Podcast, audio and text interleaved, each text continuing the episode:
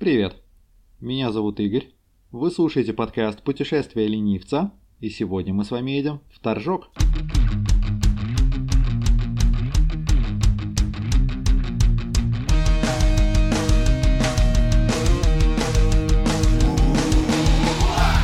Когда-то давно, когда я еще и подумать не смел, что смогу спокойно путешествовать по России и не тратить на это суммы, эквивалентные выезду за границу, я купил путеводитель, описывающий интересные города и веси, расположенные вдоль трассы эм десять, она же воспетая Кинчевым е девяносто пять, она же Государева дорога из Петербурга в Москву, или наоборот. И вот в этой книжке я увидел Торжок и влюбился. Это стало чуть ли не идеей фикс.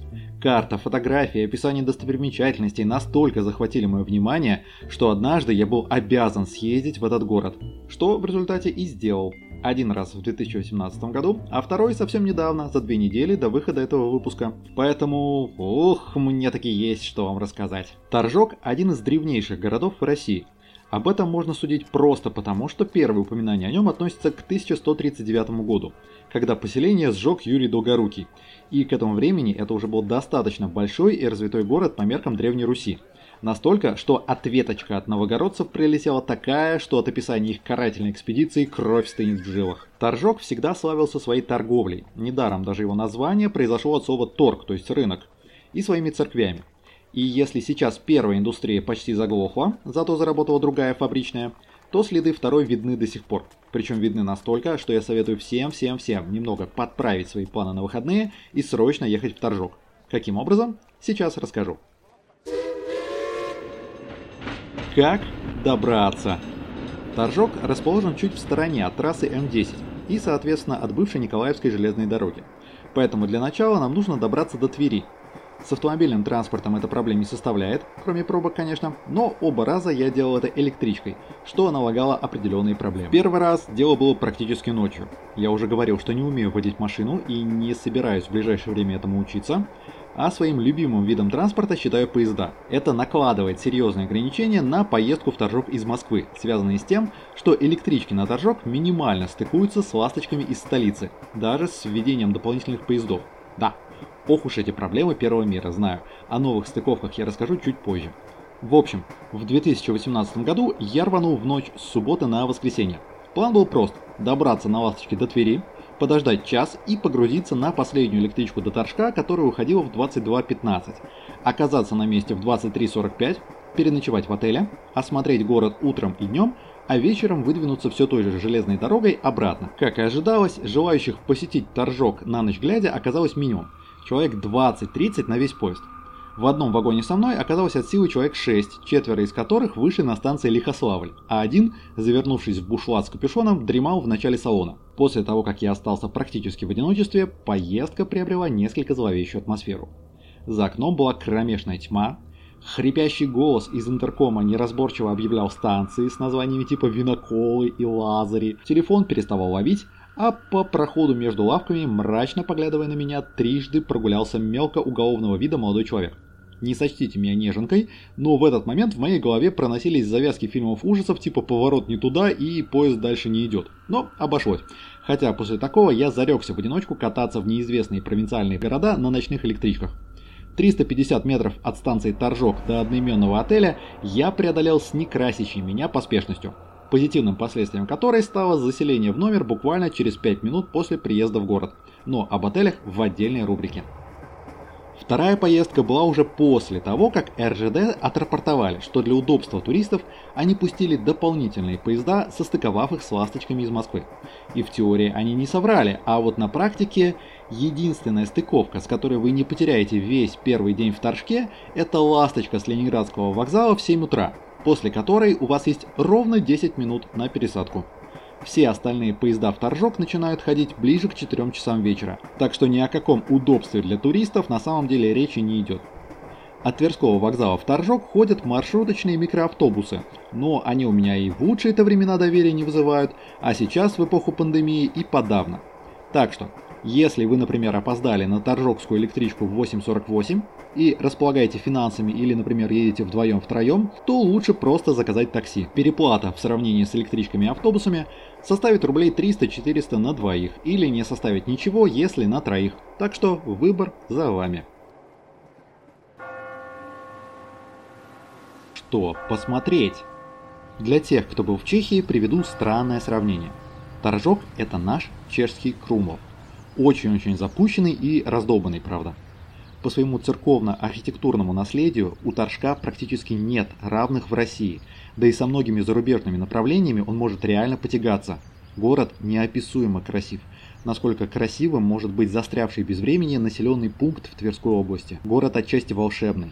Город из старых советских приключенческих книжек Гайдара и Рыбакова.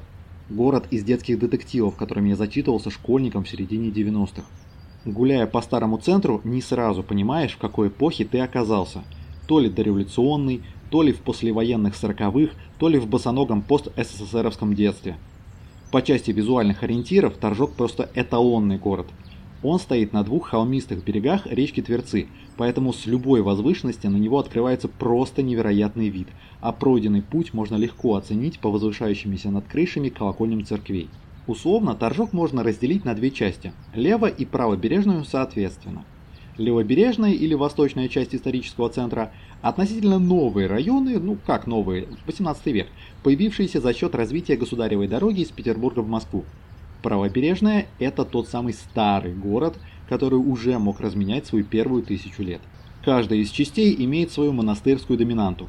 На левом берегу реки стоял Воскресенский девичий монастырь, на правом – мужской, Борисоглебский, который, кстати, спорит за статус древнейшего на Руси. Скорее всего, он существовал еще до появления Киево-Печерской лавры и старше ее на тридцать с лишним лет. Выглядит он, правда, значительно моложе, потому что большинство сохранившихся построек на его территории относятся уже к восемнадцатому и девятнадцатому векам. И они восхитительны. Большинство туристических брошюр, посвященных Торжку, неспроста ставят Борисоглебский монастырь на обложке. Он стоит на крутом берегу и потрясающе фотогеничен абсолютно со всех ракурсов. Чтобы полностью оценить его красоту, нужно сделать три вещи. Естественно, зайти внутрь и внимательно его осмотреть. Обойти его кругом по тропинкам, пролегающим прямо под монастырскими стенами, и, наконец, пройтись по набережной в левобережной части. Есть такой психологический термин – синдром Стендаля, когда у человека временно едет крыша от созерцания неописуемых красот, связанных с искусством. Вот Борисоглебский монастырь вполне может его вам обеспечить. Невероятно красивая свечная башня, надвратная церковь, колоссальный Борисоглебский собор работы архитектора Львова. Описывать можно бесконечно, но главное – увидеть своими глазами. Женский Воскресенский монастырь когда-то составлял Борисоглебскому отличную пару на другом берегу. Белые стены его церквей над городскими крышами и зелеными кронами деревьев запечатлены, например, на фотографиях Прокудина-Горского. Сейчас, к сожалению, монастырь заброшен. Вернее, в его церквях, теперь выкрашенных в облезлый желтый цвет, располагаются бывшие корпуса швейной фабрики и столовые. Один из корпусов вообще заброшен, а келейные строения были переделаны в многоквартирные жилые дома. У этого места очень странная атмосфера. Идешь ты такой по улице, сворачиваешь в неприметный заросший травой двор, и там натыкаешься на эти здания, в которых еще теплится частичка былого величия. Вообще, у советских властей был какой-то странный фетиш. Большинство городских церквей отдавались под швейные фабрики, ну или в крайнем случае под склады. В Торжке их огромное количество, но большинство до сих пор стоят закрытыми, заброшенными или в использовании у нескольких маргинальных контор. Например, очень мощная Георгиевская церковь с облупившимися черно-зелеными куполами. Наибольшая концентрация начинается за городским садом имени Кирова. Там целый район некогда симпатичных купеческих особняков, которые сильно обветшали за годы использования в качестве уплотненных коммуналок. История та же, что и с Рождественским монастырем. На первый взгляд, это сильно запущенные неказистые дома, выкрашенные в линялый казенный желтый цвет. Но потом присматриваешься и... ой, то там лепнина на стенах, там балкончики, там остатки приусадебных садов, там шикарные окна. Это очень сюрреалистичное ощущение. Если кто-то знает компьютерную игру Мор Утопия, то вот эта часть Торжка очень здорово напоминает степной город из нее. Самое оживленное место старого города – это пешеходный мостик, связывающий два берега. На левом расположилась окультуренная прогулочная набережная, на правом сохранился коллектор, сильно смахивающий на декорации к фильму «Оно», а также небольшое патио, скрывающееся в тени хвойных деревьев. От моста начинается некогда главная площадь правобережья, с часовней ротонда и работы Львова, бюст архитектора стоит тут же, зданием магистрата и возвышающейся над ним колокольней Климентовской церкви. Она интересная, это православный храм, построенный в традициях католической архитектуры на деньги местных купцов, которые таким образом отмечали вхождение Торжка в Ганзейский союз.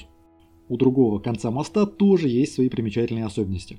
Во-первых, убегающая вверх по холму улочка Красная гора, симпатичная, увенчанная колокольней Ильинской церкви, в которой, например, лежало тело императора Александра Первого во время его последнего пути из Таганрога в Петербург. Во-вторых, по прячущейся в зарослях лестнице можно подняться к некогда самой роскошной части Торжка. Сейчас этого, конечно, уже не скажешь, но когда-то давно площадь Революции звалась Дворцовой, и это была самая красивая площадь в городе. В центре располагалась Липовая аллея, по обеим сторонам которой красивейшие административные здания, а в конце изящный путевой Екатерининский дворец, в котором, правда, императрица ни разу не останавливалась. Сейчас это еще один памятник упадку Торжка и одновременно символ его потенциального возрождения. Дома по обе стороны от Липовой аллеи в лучшем случае обветшали, а в худшем заброшены и разрушены. Про Екатерининский дворец и говорить нечего. Когда-то в нем располагалась городская гимназия, которую в советские годы заменили на коррекционную школу для детей с психическими отклонениями, в народе елочки, милота какая. Затем здание было заброшено, продано, перепродано, сейчас практически разрушено, а в Дворцовом парке до недавнего времени под сенью вековых деревьев была элитная парковка, охраняемая злобными чоповцами. Говорят, Торжку наконец-то выделили деньги, на которые дворец и площадь должны привести в порядок к две тысячи двадцать четвёртому году. Верится с трудом, но и надеждой. Вообще, следы обновления заметны по всему Торжку. По сравнению с восемнадцатым годом, в двадцатом уже полным ходом шла реставрация Борисоглебского монастыря, а также еще одной архитектурной изюминки Торжка – красивейшего Спасо-Преображенского собора, построенного, вероятнее всего, по проекту итальянца Карло Росси. И должен сказать, что такой храм не потерялся бы ни в Петербурге, ни на главной площади какого-нибудь европейского городка. Также за два года привели в порядок центральный городской сад, что несколько подпортило его запущенную атмосферность, но мощеные дорожки, комфортные скамейки и хорошо освещающие аллеи фонари – это, конечно, заметное улучшение. Рассказывать о Торжке я вообще могу долго. Многие достопримечательности я вообще не описывал, но это делает подкаст слишком уж длинным. Поэтому ограничусь советом и маленьким лайфхаком.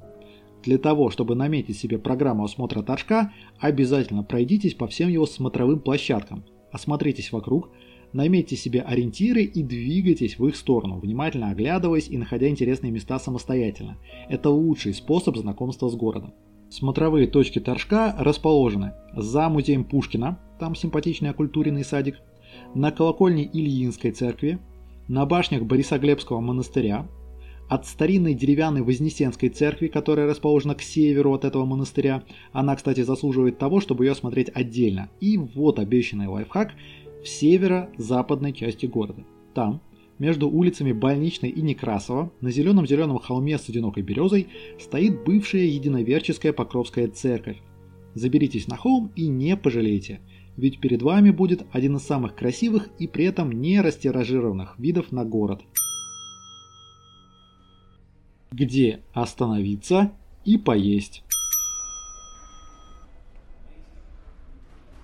Торжок не самый туристический город, но и в нем можно найти несколько хороших гостиниц. Часть из них расположена за пределами старого города, например, отель Староимская. Это вариант для тех, у кого есть автомобиль, ну или для любителей такси, потому что идти от гостиницы до города по трассе и путепроводу над ЖД-путями – то еще удовольствие. Награду «Лучший вид и худшее удобство» получает ведомственная гостиница Тверца. Она расположена на прогулочной набережной, но при этом отсутствует в любых отельных агрегаторах, поэтому остановиться там в теории можно, по старинке связавшись с отелем по телефону или электронной почте, но, судя по некоторым отзывам, номер это все равно не гарантирует. Плюс у них есть еще хостельного типа филиал за старым центром в бывшей усадьбе, не очень комфортный, но очень атмосферный. Хостел в Торжке тоже есть, называется он «Дом колхозника», и славится бюстом Ленина на входе и, опять же, судя по отзывам, проблемами с горячей водой и звукоизоляцией. Топовые по отзывам гостиницы – это отель «Оникс» и отель «Торжок». Первый чуть дороже и расположен в самом центре, у Спасо-Преображенского собора, но я оба раза жил во втором, отеле «Торжок», и в целом доволен. Он расположен на краю исторической части левобережья в трёхстах метрах от вокзала. От него очень удобно начинать осмотр города, номера вполне комфортные, плюс, что теперь для меня актуально, пускают с собаками. Единственный минус – отель могут использовать для отмечания свадеб, и на выходных бывает шумновато. Правда, мы попали на свадьбу как раз, и за исключением музыки, закончившейся где-то к десяти часам вечера, особых проблем не испытывали. Теперь, что касается еды. Два года назад в Торжке было два типа заведений. более цивильные рестораны гостиниц, например, в том же отеле «Торжок» есть ресторация «Камильфо» с нормальной кухней и смешными ценами, и заведения с названиями «Рай», «Надежда» и «Столовая номер один». В две тысячи двадцатом году этот перечень украсили еще две кофейни. Одна расположена в музее при гостинице «Пожарских». Место неплохое, но ничем особым не запомнилось. А вот чему я могу петь хвалебные дифирамбы, так это кофейня «Ангелов» с ятем на конце. Открылась она совсем недавно, в январе две тысячи двадцатого года, в отреставрированном купеческом особняке на улице Красная гора. И такого заведения городу чертовски не хватало. Во-первых, они варят вкусный кофе, в том числе и на песке. Во-вторых, там шикарная выпечка, я в диком восторге от малинового пирога и морковного торта. В-третьих, окна маленького зала на втором этаже выходят с одной стороны на речку, а с другой на уютную улицу Красная гора, так что куда бы вы ни сели, красивый вид за окном гарантирован. В-четвертых, летом приятно посидеть на уютной летней веранде. Создатель Ангелова действительно вложил много сил и креатива в это место. Он даже собственную газету выпускает и пишет сказки, которые старается оживить на улицах Торжка. Например, если в сказке есть козлик Никита и козочка Зина, то их живые воплощения в погожий день вполне могут пастись рядом с кофейней и меланхолично жевать травку. В общем, для Торжка это просто жемчужина, и количество местных жителей и туристов, регулярно собирающихся у Ангелова, это подтверждает. Насчет местных специалитетов. Торжок славится своими пожарскими котлетами, воспетыми еще Пушкиным, и ни один экскурсовод или путеводитель не даст вам об этом забыть. Одна из работниц местного музея написала целую книгу, в которой попыталась с помощью архивных документов восстановить оригинальный рецепт. За стопроцентную точность, естественно, ручаться не приходится, но, думаю, если где-то и найдутся котлеты, максимально близкие к тем, что и пробовал Александр Сергеевич, то это в Торжке.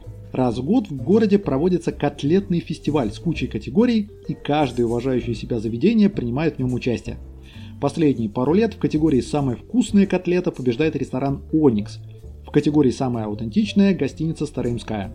Так что с голоду в Торжке вы не пропадете и без чашки кофе теперь тоже не останетесь. Заключение. Наверное, это самый длинный и самый подробный выпуск подкаста. И я все равно по внутренним прикидкам коснулся максимум половины всего интересного, что есть в этом городе. Как говорится, Торжок ван лав. Это не означает, что у города нет проблем. Несмотря на все улучшения, он все еще чертовски запущен, а в межсезонье, судя по фотографиям и отзывам, навевает мысли о тленности бытия. Но летом это город детских каникул бабушки, где за каждым поворотом ждет что-то старинное и интересное. Под ногами из-под асфальта пробивается дореволюционная брусчатка, над рекой по утрам клубится туман, а с холмов и колоколен можно часами смотреть на Торжок, раскинувшийся у ваших ног. Я очень люблю этот город и не могу перестать его рекомендовать. Езжайте туда, прям срочно, он того стоит.